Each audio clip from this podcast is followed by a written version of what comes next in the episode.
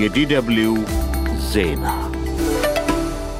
ጤና ይስጥልኝ አድማጮች። በመጀመሪያም ዋና ዋና ርዕሶቹ የሩሲያው ፕሬዝዳንት የቭላዲሚር ፑቲን ጠንካራ ተቃዋሚ እውቁ አሌክሲ ናቫልኒ በታሰሩበት ወህኒ ቤት ሕይወታቸው ማለፉን የሩሲያ ባለስልጣናት ዛሬ አስታወቁ። ናቫልኒ ከእግር ጉዞ በኋላ ራሳቸውን መሳታቸውን እንዲነቁ ለማድረግ ቢሞከርም መሞታቸውን የሩሲያ ወህኒ ቤት አገልግሎት ተናግሯል። ምዕራባውያን መንግስታት የናቫልኒን ሞት አውግዘዋል። አንዳንዶቹ ለናቫልኒ ሞት ፑቲንን ተጠያቂ አድርገዋቸዋል። የናቫልኒ ደጋፊዎች ደግሞ ሞታቸው እውነት ከሆነ ተገድለዋል ብለው እንደሚያምኑ ተናግረዋል። ስልሳኛው የሙኒክ የጸጥታ ጉባኤ የዓለም መሪዎችና ከፍተኛ ባለስልጣናት በተገኙበት ዛሬ በደቡብ ጀርመኗ ከተማ በሙኒክ ተጀምሯል። ለሶስት ቀናት ከሚቆየው ጉባኤ የመነጋገሪያ አጀንዳዎች መካከል የሩሲያ ዩክሬን ጦርነትና የእስራኤል ሐማስ ጦርነት እንዲሁም በምስራቅ አፍሪቃ የሚካሄዱ ግጭቶች ይገኙበታል። የዩክሬኑ ፕሬዝዳንት ቮሎዶሞር ዜሌንስኪ ከጀርመን መራሄ መንግስት ኦላፍ ሾልስ ጋር ዛሬ በርሊን ውስጥ የደህንነት ስምምነት ተፈራረሙ። ሾልስ ውሉን ታሪካዊ ብለውታል። ዜናው በዝርዝር የሩሲያው ፕሬዝዳንት የቭላዲሚር ፑቲን ጠንካራ ተቃዋሚ አሌክሲ ናቫልኒ በታሰሩበት ወህኒ ቤት ሕይወታቸው ማለፉን የሩሲያ ባለስልጣናት ዛሬ አስታወቁ። በጽንፈኝነት 19 ዓመት ተፈርዶባቸው ከሩሲያ ዋና ከተማ ሞስኮ 1900 ኪሎ ሜትር ርቀት ላይ በሚገኝ ወህኒ ቤት በእስር ላይ የነበሩት ናቫልኒ ከእግር ጉዞ በኋላ ራሳቸውን መሳታቸውን አምቡላንስ መጥቶ እንዲነቁ ለማድረግ ቢሞከርም መሞታቸውን የሩሲያ ወህኒ ቤት አገልግሎት ተናግሯል። የናቫልኒን ሕይወት ለማትረፍ አስፈላጊው ሁሉ እርምጃ መወሰዱን የተናገሩት ኃላፊዎች መልካም ውጤት ግን አለመገኘቱን አስታውቀዋል። የአሟሟታቸውን ምክንያትም እየተጣራ መሆኑ ተገልጿል። የ47 ዓመቱ ናቫልኒ ከ10 ዓመት በፊት እውቅናቸው የናኘው የሩሲያውን ፕሬዝዳንት ቭላዲሚር ፑቲንንና የሩሲያ ልሂቃንን በመጠነ ሰፊ ሙስናና በግትርነት መተቸት ከጀመሩ በኋላ ነው። የክሬምሊን ቃል አቀባይ ዲሚትሪ ፔስኮቭ እንዳሉት የናቫልኒ ሞት ለፑቲን ተነግሯቸዋል።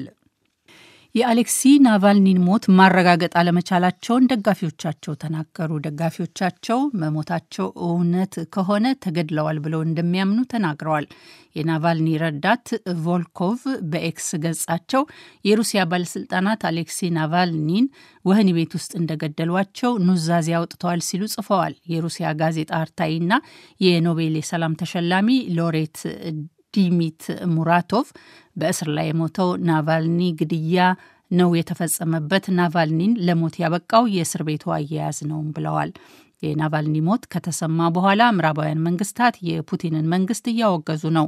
ዋይት ሀውስ የአሌክሲ ናቫልኒን ሞቱ ከተረጋገጠ እጅግ ያሳዝናል ሲል ዛሬ አስታውቋል። የዋይት ሀውስ የብሔራዊ ጸጥታ አማካሪ ጄክ ሱሊቫን ክሬምሊን ተቀናቃኞቹን የመጉዳት ረዥምና ከሞራል ውጭ የሆነ ታሪክ በዚያ ምን እንደተፈጸመ ብዙ እውነተኛና ግልጽ ጥያቄዎችን ያስነሳል ብለዋል። ዛሬ በተጀመረው በሙኒኩ የጸጥታ ጉባኤ ላይ የተገኙት የዩናይትድ ስቴትስ ውጭ ጉዳይ ሚኒስትር አንቶኒ ብሊንከን ሩሲያን ለናቫልኒ ሞት ተጠያቂ አድርገዋል። የጀርመን መራሄ መንግስት ናቫልኒ በእስር ቤት ውስጥ መሞታቸውን አውግዘዋል። ሾልስ ናቫልኒ በድፍረታቸው በሕይወታቸው ዋጋ ከፍለዋል ብለዋል።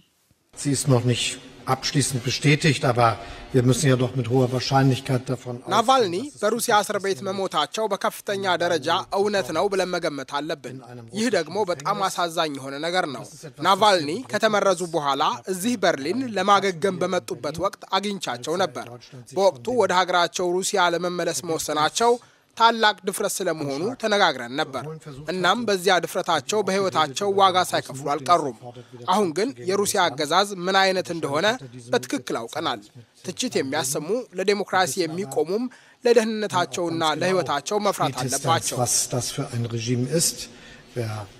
Kritik äußert, wer sich für die Demokratie einsetzt, muss fürchten um Sicherheit und Leben.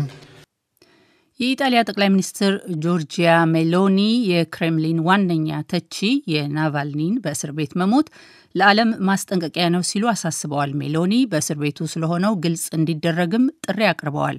ፖላንድ ደግሞ ለናቫልኒ ሞት ፑቲንን ተጠያቂ አድርጋለች። የፖላንድ ውጭ ጉዳይ ሚኒስትር ራዶስላቭ ሲኮርስኪ በሰጡት መግለጫ ናቫልኒ በሐሰት ክስና ማስረጃ የተፈረደባቸው ናቸው፣ በእስር ቤትም በአሰቃቂ ሁኔታ ነበር የተያዙት፣ ለዚህ ሁሉ ተጠያቂው ቭላዲሚር ፑቲን ናቸው ብለዋል።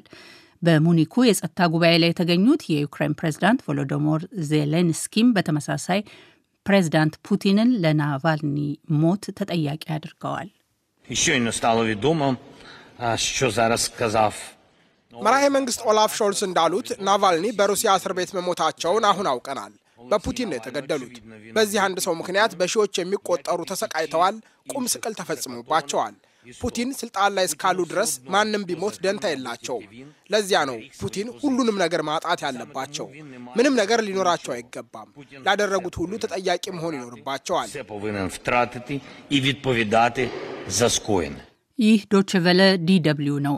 ስልሳኛው የሙኒክ የጸጥታ ጉባኤ የዓለም መሪዎችና ከፍተኛ ባለስልጣናት በተገኙበት ዛሬ በደቡብ ጀርመኗ ከተማ በሙኒክ ተጀምሯል። ለሶስት ቀናት በሚቆየው ጉባኤ ላይ ከ180 በላይ ከፍተኛ የመንግስታት ተወካዮች እየተሳተፉ ነው። በጉባኤው ላይ የጀርመን መራሄ መንግስት ኦላፍ ሾልስን ጨምሮ የዩክሬኑ ፕሬዚዳንት ቮሎዶሚር ዜሌንስኪ፣ የዩናይትድ ስቴትስ ምክትል ፕሬዚዳንት ካማላ ሃሪስ እና የሌሎች ሀገራት መሪዎች ተገኝተዋል። የሩሲያ ዩክሬን ጦርነትና የእስራኤል ሐማስ ጦርነት የጉባኤው ዋነኛ አጀንዳዎች ናቸው። በምስራቅ አፍሪቃ የሚካሄዱ ግጭቶች በተባበሩት መንግስታት የጸጥታው ምክር ቤት ውስጥ ሊካሄዱ የሚችሉ ማሻሻያዎችና የአካባቢ ጥበቃ ደህንነት ጉባኤው በሚወያይባቸው አጀንዳዎች ውስጥ መካተታቸው ተነግሯል። ጉባኤው ከመጀመሩ አስቀድሞ የናቫልኒ ሞት መሰማት በጉባኤው ላይ ጥላ አጥልቷል። ዩክሬን ዛሬ ከጀርመን ጋር የደህንነት ስምምነት ተፈራረመች። አውሮፓን በመጎብኘት ላይ ያሉት የዩክሬኑ ፕሬዝዳንት ቮሎዶሚር ዜሌንስኪ ስምምነቱን ዛሬ በርሊን ውስጥ ከጀርመን መራሄ መንግስት ኦላፍ ሾልዝ ጋር ተፈራርመዋል። ሾልስ ውሉን ታሪካዊ ሲሉ አወድሰዋል። ሾልስና ዜሌንስኪ ስለተፈራረሙት ስለዚሁ የሁለትዮሽ ስምምነት እስከ ዛሬ ከሰዓት በኋላ ድረስ የወጣ ዝርዝር መረጃ የለም። በርሊን በጥቅሉ ከዩክሬን ጋር የተፈረመው ስምምነት የረዥም ጊዜ የደህንነት ድጋፍን የሚያካትት መሆኑን አስታውቃለች። ሾልስ በኤክስ ወይንም በቀድሞ መጠሪያው በትዊተር ገጻቸው ዩክሬንን ከሩሲያ ጋር በምታካሄደው ጦርነት ጀርመን ድጋፍ መስጠቷን ትቀጥላለች ብለዋል። ዜሌንስኪ ከፈረንሳይ ጋርም ተመሳሳይ ውል ይፈርማሉ ተብሏል። የፈረንሳይ ፕሬዚዳንታዊ ጽህፈት ቤት ስምምነቱ ዛሬ ማምሻውን እንደሚፈረም አረጋግጧል። ሆኖም ስለ ይዘቱ ዝርዝር መረጃዎችን አልሰጠም። የዩክሬን ጦርነት ወደ ሶስተኛው ዓመት እየተሸጋገረ ባለበት በአሁኑ ጊዜ ዜሌንስኪ ዘላቂ የፋይናንስና የጦር መሳሪያ ድጋፍ እንዲሰጣቸው በሙኒኩ የጸጥታ ጉባኤ ላይ አዲስ ጥሪ ያቀርባሉ ተብሎ ይጠበቃል። ዩክሬን በአሁኑ ጊዜ በምስራቅ የጦር ግንባሮቿ የተከፈተባት አዲስ የሩሲያ ጥቃት ባስከተለባት የጥይት የቦምቦችና መሰል የጦር መሳሪያ ግብዓቶች እጥረት ምክንያት ጫናው እንደበረታባት ተዘግቧል። በየመን የባህር ዳርቻ አቅራቢያ በቀይ ባህር ላይ ስትጓዝ የነበረች አንዲት መርከብ ዛሬ የየመን ሁቲዎች ሳይፈጽሙት አልቀረም የተባለ ጥቃት ኢላማ መሆኗ ተሰማ። የብሪታንያ የማሪታይም ደህንነት አገልግሎት እንዳስታወቀው የሚሳይል ጥቃት የተሰነዘረባት መርከቧም ሆነች ሰራተኞቿ በደህና ሁኔታ ላይ ናቸው።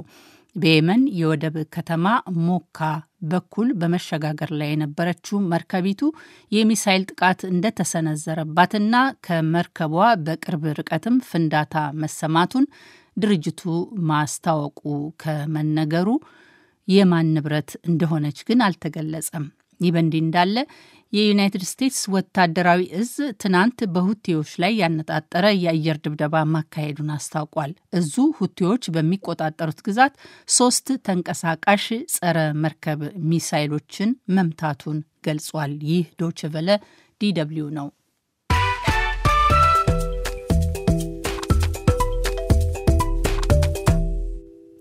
ዜናውን ለማብቃት እንሆ ዋና ዋና ርዕሶቹን በድጋሚ የሩሲያው ፕሬዝዳንት የቭላዲሚር ፑቲን ጠንካራ ተቃዋሚ እውቁ አሌክሲ ናቫልኒ በታሰሩበት ወህኒ ቤት ሕይወታቸው ማለፉን የሩሲያ ባለስልጣናት ዛሬ አስታወቁ።